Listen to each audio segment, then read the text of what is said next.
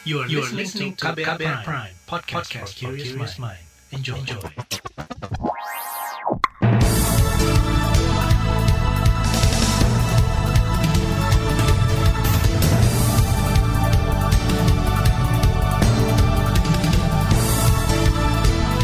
Selamat pagi saudara, senang sekali kami bisa menjumpai Anda kembali melalui program Buletin Pagi edisi Kamis 18 Maret 2021 bersama saya Roni Sitanggang.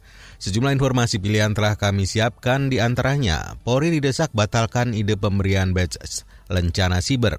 Menkes tegaskan vaksin tak bisa cegah penularan. Warga Cilacap tolak penghapusan limbah batu bara dari kategori berbahaya. Inilah Buletin Pagi selengkapnya. Terbaru di Buletin Pagi.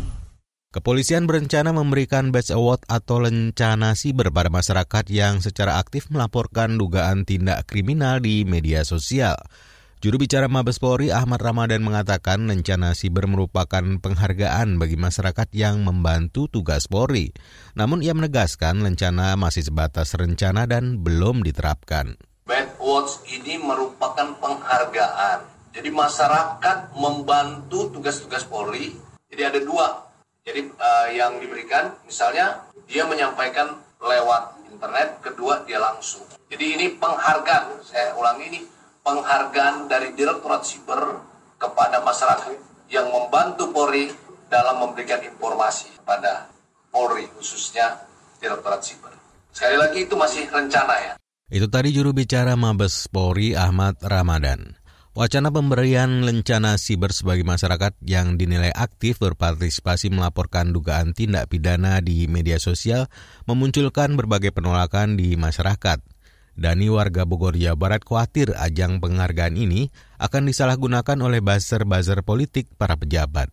Dani tidak setuju dengan pemberian lencana karena membuat masyarakat takut untuk bersuara di media sosial ntar dikit-dikit ada orang yang kayak dianggap dalam tanda kutip menyerang seseorang gitu. Terus ntar itu dilaporin. Apalagi misalnya kayak anggota DPR atau pejabat publik kayak gitu. Ntar tuh buzzer-buzzernya malah ngegunain itu gitu. Nah siapa tahu ntar polisi juga ngelihat oh iya bener nih yang kayak begini nih harus ditindak nih. Orang-orang nggak boleh ngomong macam-macam di ya entah itu di sosmed gitu kan ya. Dan orang jadi makin takut untuk speak up gitu kalau menurutku itu tadi Dani warga Bogor, Jawa Barat. Sementara itu Wakil Ketua Komisi 3 atau yang membidangi hukum DPR RI, Adis Kadir, meminta polisi virtual di bawah Direktorat Siber Mabes Polri berhati-hati dalam memproses laporan dari masyarakat terkait aktivitas di internet. Ia juga meminta Polri selektif dalam menerapkan pasal Undang-Undang Informasi dan Transaksi Elektronik, menyusul adanya rencana pemberian lencana bagi masyarakat di dunia siber. Jangan sampai dengan adanya polisi virtual memakai menganut undang-undang ITE yang masih lama yang kemarin nanti dikhawatirkan akan membuat apa masyarakat ini malah gelisah, tidak bisa mengekspresikan keinginan-keinginan daripada masyarakat. Wakil Ketua Komisi 3 DPR RI Adis Kadir mengatakan, kerja polisi virtual harus sesuai dengan rencana revisi Undang-Undang Informasi dan Transaksi Elektronik. Kata dia, polisi virtual baiknya fokus untuk memberantas hoaks yang beredar. Menanggapi itu, kriminolog Leopold Sudaryono mengatakan pemberian penghargaan untuk masyarakat yang membantu tugas kepolisian wajar dilakukan di seluruh dunia. Namun ia menilai wacana pemberian lencana siber di Indonesia untuk masyarakat yang melaporkan dugaan tindak pidana di media sosial akan memunculkan berbagai masalah. Nah sekarang ini kekhawatiran bertambah besar, ya reaksinya uh, berbeda karena payung hukumnya sendiri dirasakan masyarakat masih sangat multitafsir ya di mana kemudian batasan-batasan uh, mengenai kejahatan terutama untuk undang-undang ITE itu tafsirnya sangat luas dan berpotensi mendorong kriminalisasi yang semakin luas di masyarakat. Ya, jadi meskipun pihak kepolisian menyatakan akan melakukan verifikasi, tentu harus diverifikasi. Tapi kalau kerangka hukumnya sendiri tidak jelas, ya pelaksananya juga akan memunculkan masalah. Kriminolog Leopold Sudaryono mendukung pemberian penghargaan atau insentif khusus bagi masyarakat yang membantu tugas aparat. Namun ia menekankan kerangka hukum harus dibenahi lebih dulu, seperti Undang-Undang ITE dan pasal-pasal karet lainnya. Sementara itu Amnesty International Indonesia mengkritik rencana tim siber Baris Krim Polri untuk memberi rencana bagi masyarakat yang dinilai aktif berpartisipasi melaporkan dugaan tindak pidana di media sosial.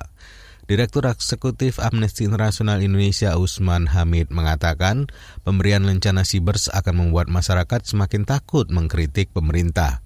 Usman menyebut rencana pemberian rencana dapat memicu ketegangan dan konflik sosial apalagi rencana memberikan badge award itu justru bertolak belakang dengan komitmen pemerintah sendiri. Apalagi sekarang pemerintah sedang melakukan semacam kajian di dalam Kemenko Polhukam tentang substansi Undang-Undang ITE, implementasi Undang-Undang ITE, dan pasal-pasal karet yang mungkin akan direvisi oleh pemerintah. Jadi jangan menambah dulu kasus-kasus baru dalam Undang-Undang ITE meskipun kemudian berakhir misalnya dengan permintaan maaf. Direktur Eksekutif Amnesty International Indonesia Usman Hamid mengatakan pemerintahan Presiden Jokowi harus membuktikan pernyataannya baru-baru ini bahwa akan memberi rasa keadilan kepada masyarakat terutama dalam menyampaikan pendapat, kritik, atau ekspresi lainnya yang sah.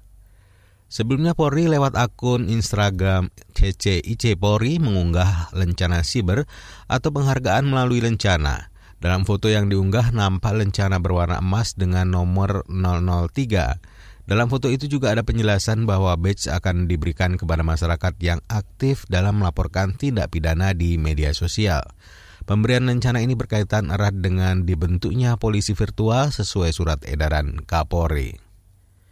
Saudara kas BPJS Kesehatan minus 6,36 triliun. Informasinya akan hadir usai jeda tetaplah di Buletin Pagi KBR.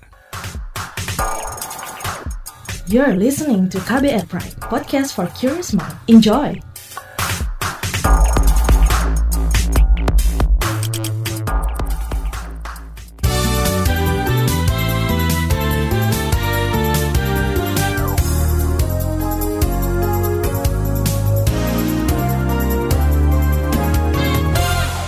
Anda sedang mendengarkan buletin pagi KBR. Presiden Joko Widodo mengatakan tak semua warga bisa masuk sebagai peserta dalam program Kartu Prakerja. Kata dia, ada kriteria yang dipakai untuk warga yang ingin mendaftar dalam program andalan pemerintah di tengah pandemi tersebut. Bahwa yang mendaftar di Kartu Prakerja ini ada 50, kurang lebih 55, 55 juta. Tetapi yang ikut di tahun 2020 5,6 juta. Dan tahun ini baru 1,8 juta orang. Artinya peminatnya sangat banyak sekali. Artinya apa? Memang belum tertampung semuanya. Presiden Jokowi mengatakan saat ini ada 1.700-an macam pelatihan di program Kartu Prakerja. Ribuan pelatihan itu disediakan 165 lembaga.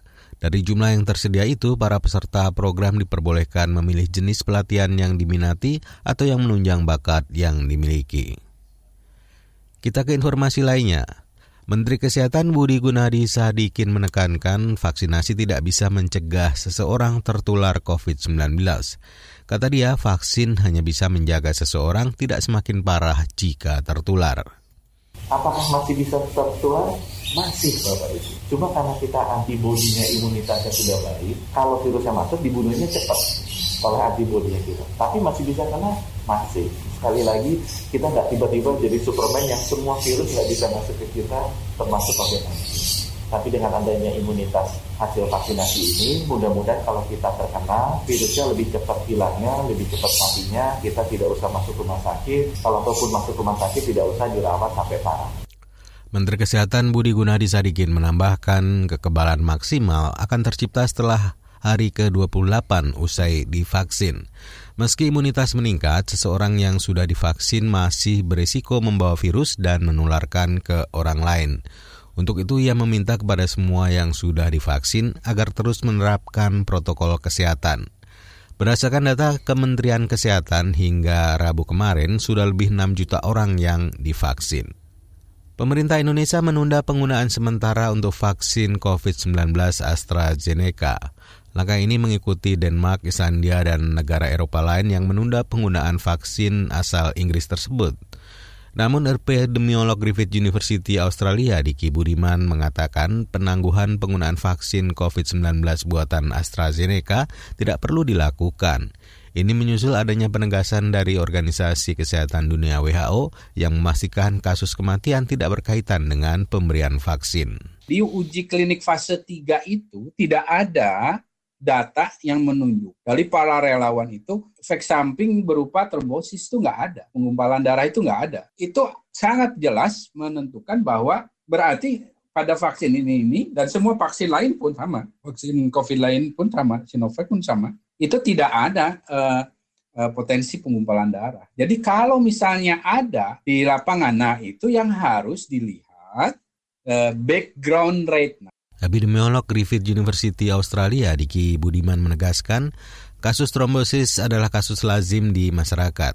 Penyebab kematian bukan hanya karena penggumpalan darah, melainkan penyakit bawaan seperti stroke dan jantung bisa menjadi penyebab.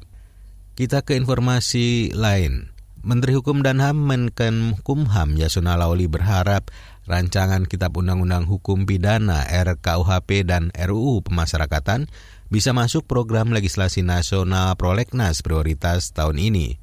Selain itu pembahasan bersama antara pemerintah dan DPR diharapkan bisa berjalan lancar. Terima kasih sepakat Pak eh, KUHP PAS tadi juga disampaikan oleh Pak Arteria dan beberapa teman tentang KUHP dan PAS. Nanti pada pertengahan evaluasi kita evaluasi bersama untuk kita bahas dan barangkali benar e, nanti kalau ada sosialisasi tidak salahnya diberitahukan ke Komisi 3 kalau ada yang menugaskan untuk e, ikut bersama-sama dengan tim KUHP untuk ikut bersama-sama dengan kita. Menteri Yasona mengatakan Kemenkumham telah menerima surat dari Komisi 3 DPR terkait penyelesaian poin-poin RKUHP dan RUU Pemasyarakatan. Kata dia, pemerintah bersama DPR juga telah menggelar rapat khusus membahas dua RUU yang dinilai penting untuk segera dibahas di parlemen. Sebelumnya RKUHP sempat menuai pro kontra di masyarakat, sempat masuk pembahasan di DPR, namun akhirnya ditunda akibat gerakan aksi dan desakan penghentian oleh sejumlah elemen masyarakat karena poin-poin dan pasal di dalamnya dianggap bermasalah. Kita ke informasi ekonomi. Badan Penyelenggara Jaminan Sosial BPJS Kesehatan menyebut kondisi keuangan secara menyeluruh masih defisit 6,36 triliun rupiah. Ini disampaikan Direktur Utama BPJS Kesehatan Ali Gufron dalam rapat kerja dengan Komisi 9 DPR kemarin. Menurut peraturan yang sehat itu paling tidak seperti apa? Paling tidak surplusnya yang disebut dengan aset neto ya itu adalah batas minimumnya 13,93 triliun atau sekitar satu setengah bulan uh, klaim ke depan. Posisi kita sekarang adalah minus 6,3 atau defisit 6,36 triliun. Direktur Utama BPJS Kesehatan Ali Gufron Mukti mengatakan BPJS mengalami surplus 18,74 triliun di arus kas, namun belum membayar kewajiban sebesar 25 triliun rupiah yang terdiri dari utang, klaim yang belum ditagih fasilitas kesehatan, dan klaim yang dalam proses verifikasi. Dengan demikian, kondisi keuangan dana jaminan sosial belum aman menurut peraturan pemerintah pengelolaan aset jaminan sosial kesehatan. Kita ke informasi mancanegara. Perserikatan Bangsa-Bangsa PBB meminta publik Myanmar mengumpulkan dan menyimpan bukti dokumenter kejahatan junta militer sejak kudeta 1 Februari. Pengumuman ini disampaikan Kepala Tim Penyidik PBB Nicholas Komijian dalam sebuah pernyataan kemarin. Tim penyelidik PBB mengumpulkan bukti penggunaan kekuatan mematikan, penangkapan ilegal, penyiksaan, dan penahanan orang-orang yang tidak diberitahukan keberadaan mereka, sebuah praktek ilegal yang dikenal sebagai penghilangan paksa. Di sisi lain, junta militer Myanmar mengancam akan menjatuhkan hukuman mati kepada seluruh demonstran, terutama di kota-kota yang telah menetapkan status darurat militer. Kita beralih ke informasi olahraga. All England 2021 mengalami pengunduran jadwal lantaran pelaksanaan tes ulang dan manajer meeting. Ini menyusul adanya sejumlah temuan kasus positif dari atlet yang akan berlaga. Pelaksana All England dalam ancaman setelah sejumlah kasus positif COVID-19 ditemukan di tim Denmark, Italia, dan Thailand. Dari kubu Denmark, asisten pelatih Thomas Tafgrat yang sempat positif COVID-19 dilaporkan telah menerima hasil negatif dari tes berikutnya. Hal ini jadi titik cerah dalam keikutsertaan Denmark di All England. Sementara tim Indonesia telah menjalani tes COVID-19 dengan hasil negatif. Dari persiapan atlet badminton Indonesia, Kevin Sanjaya Sukomulyo, Markus Fernaldi Gideon mengaku sangat antusias menyambut gelaran All England 2021. Sementara itu Muhammad Asyan Hendra Setiawan yang ikut jadi unggulan kedua akan menghadapi tantangan dari wakil tuan rumah Ben Len dan Sin Fendi. Saudara liputan khas KBR bertajuk polemik izin mudik lebaran saat pandemi akan kami hadirkan sesaat lagi tetaplah di Buletin Pagi KBR. You're listening to KBR Pride, podcast for curious mind. Enjoy!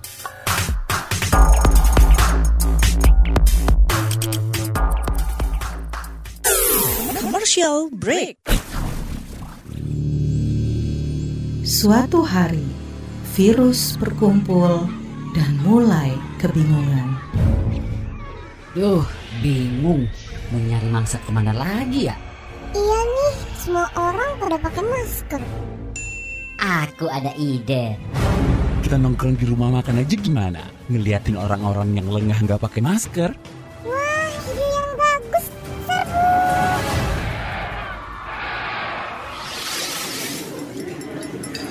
Hati-hati makan bersama saat pandemi. Sebaiknya pilih ruang terbuka, tetap jaga jarak kamu 1,5 meter jika duduk bersebelahan, 2 meter jika berhadapan. Batasi waktu makan bersama 30 menit saja dan jangan berbicara saat makan. Jika sudah selesai, gunakan kembali maskermu ya. Jangan sampai lengah, COVID masih ada. COVID masih ada. Pesan layanan masyarakat ini adalah kampanye bersama media lawan COVID-19.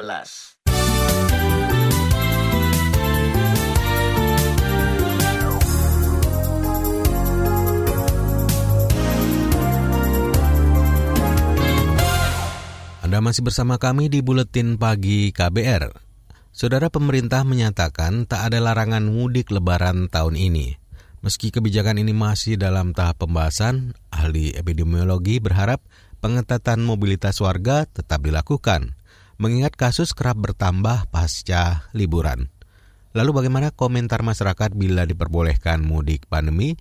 Berikut laporan khas yang disusun jurnalis KBR Heru Haitami. Menteri Perhubungan Budi Karya Sumadi menyatakan pemerintah tidak melarang masyarakat yang akan melakukan mudik lebaran Hari Raya Idul Fitri 2021. Ia berjanji mekanisme mudik akan diatur bersama Satuan Tugas atau Satgas Penanganan COVID-19.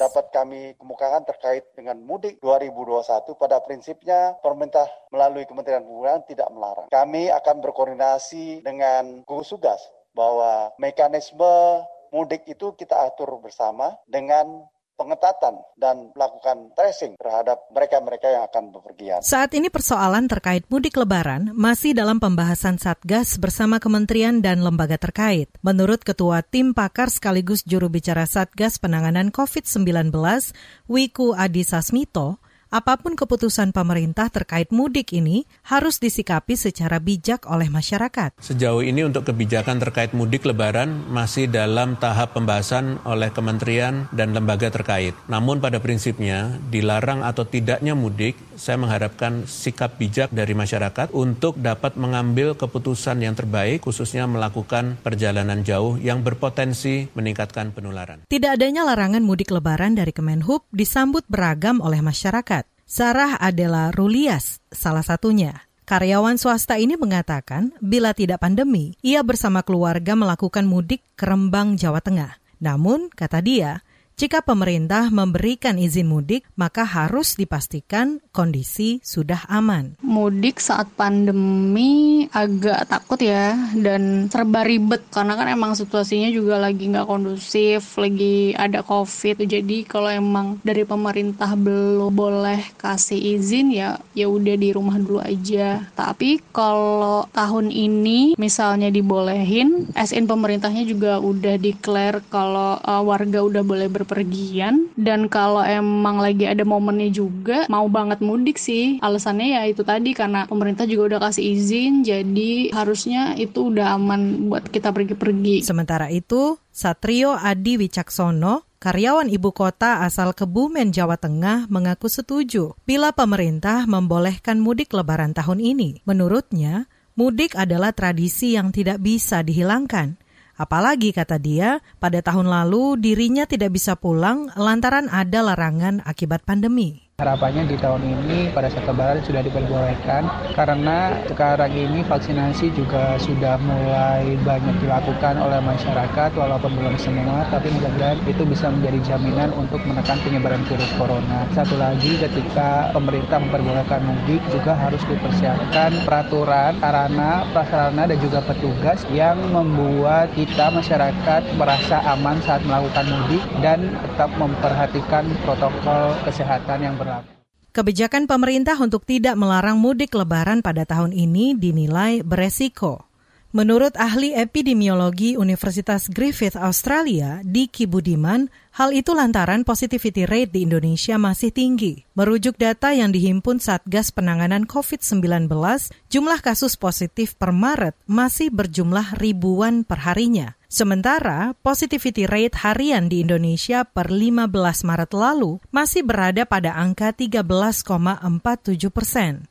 Angka positivity rate di atas 10 persen menandakan pandemi di suatu negara tak terkendali. Batas aman yang ditetapkan oleh Badan Kesehatan Dunia WHO adalah sebesar 5 persen. Tingginya positivity rate yang belum diimbangi dengan adanya tes dan pelacakan yang memadai membuka peluang meningkatnya angka kasus COVID-19 di masyarakat. Tidak dilarangnya mudik ini tentu harus dilakukan satu tindakan e, antisipasi ya untuk mengurangi potensi penyebaran. Tentu ini yang harus dibuat regulasinya oleh pemerintah. Misalnya bahwa satu tiga hari sebelum berangkat dia harus melakukan tes setidaknya rapid test antigen ya tidak ada gejala, juga ada sistem pelaporan misalnya aplikasi online dengan puskesmas setempat sehingga terdeteksi dan dia bisa pulang dan di lokasi di mana tempat tujuan juga ada sistem pelaporan di puskesmas setempat. Diki menegaskan rantai penularan kasus COVID-19 sebaiknya dilakukan dengan menekan mobilitas warga. Demikian laporan khas KBR yang disusun Heru Haitami. Saya Aika Renata. Saudara informasi dari daerah akan kami hadirkan usai jeda berikut ini. You're listening to KBR Pride, podcast for curious mind. Enjoy!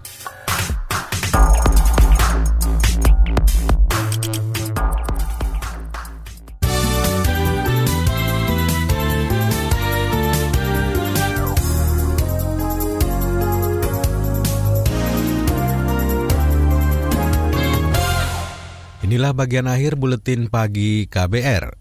Jaringan Peduli Lingkungan Cilacap dan warga Winong, Desa Kelaran, Kabupaten Cilacap, Jawa Tengah menolak penghapusan batu bara dari kategori limbah berbahaya dan beracun B3. Koordinator kampanye Jaringan Pemerduli Lingkungan Cilacap, Sangidun, mengatakan PLTU Cilacap mempunyai sejarah kelam bagi kesehatan warga sekitar. Ancaman kesehatan tersebut seharusnya menjadi pertimbangan pemerintah untuk dapat lebih mengawasi industri utamanya soal pengelolaan limbah.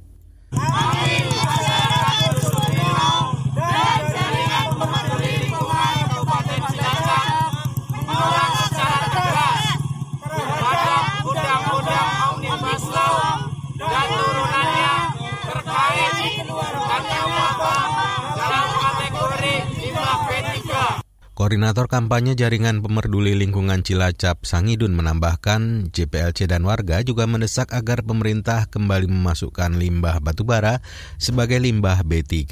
Pasalnya warga telah merasakan dampak limbah batubara selama bertahun-tahun mulai dari timbulnya penyakit hingga hilangnya nyawa. Mabes Polri menunggu laporan resmi dari masyarakat sebelum melakukan penyelidikan terhadap dugaan korupsi dana otonomi khusus Otsus Papua. Itu disampaikan juru bicara Mabes Polri Ahmad Ramadan. Padahal dugaan korupsi ini pernah disinggung dalam rapat pimpinan TNI Polri pertengahan Februari lalu. Pada prinsipnya kita akan menindaklanjuti kalau ada adanya laporan-laporan dari masyarakat. Kemudian kita akan meresponnya. Otsus, makanya itu dilaporkan di mana. Tentu kalau ada laporan ataupun perintah, Polri akan melakukan penindakan atau melakukan penyelidikan ya. Sebelumnya dugaan penyalahgunaan dana otsus Papua ini diungkap oleh Kepala Biro Analisis Badan Intelijen dan Keamanan Mabes Polri Ahmad Kartiko saat rapat pimpinan TNI Polri pertengahan Februari lalu. Kala itu Kartiko menduga ada penyelewengan dana otsus hingga mencapai 1,8 triliun rupiah. Kita ke Nangro Aceh Darussalam. Balai Konservasi Sumber Daya Alam mengevakuasi 9 satwa dilindungi yang dipelihara di rumah kediaman Gubernur Aceh Nova Iriansyah. Kepala BKSDA Aceh mengatakan masing-masing terdiri dari elang, elang bontok, dan elang hitam satu ekor. Jadi pihak bagian rumah tangga uh, mengkomunikasikan kepada kami bahwa akan ada beberapa satwa yang akan diserahkan. Memang komunikasinya sudah, sudah dilakukan dan tadi eksekusinya ada sembilan sih total satwa yang diserahkan. Kepala BKSDA Aceh Agus Arianto menambahkan tim medis dan ahli hewan akan melakukan evaluasi terkait kondisi sembilan elang di kediaman rumah Gubernur Aceh tersebut. Saudara informasi tadi menutup jumpa kita di Buletin Pagi KBR. Pantau juga informasi terbaru melalui kabar baru, situs kbr.id, Twitter kami di akun @beritaKBR, serta podcast di alamat kbrprime.id. Akhirnya saya, Roni Sitanggang bersama tim yang bertugas undur diri. Salam.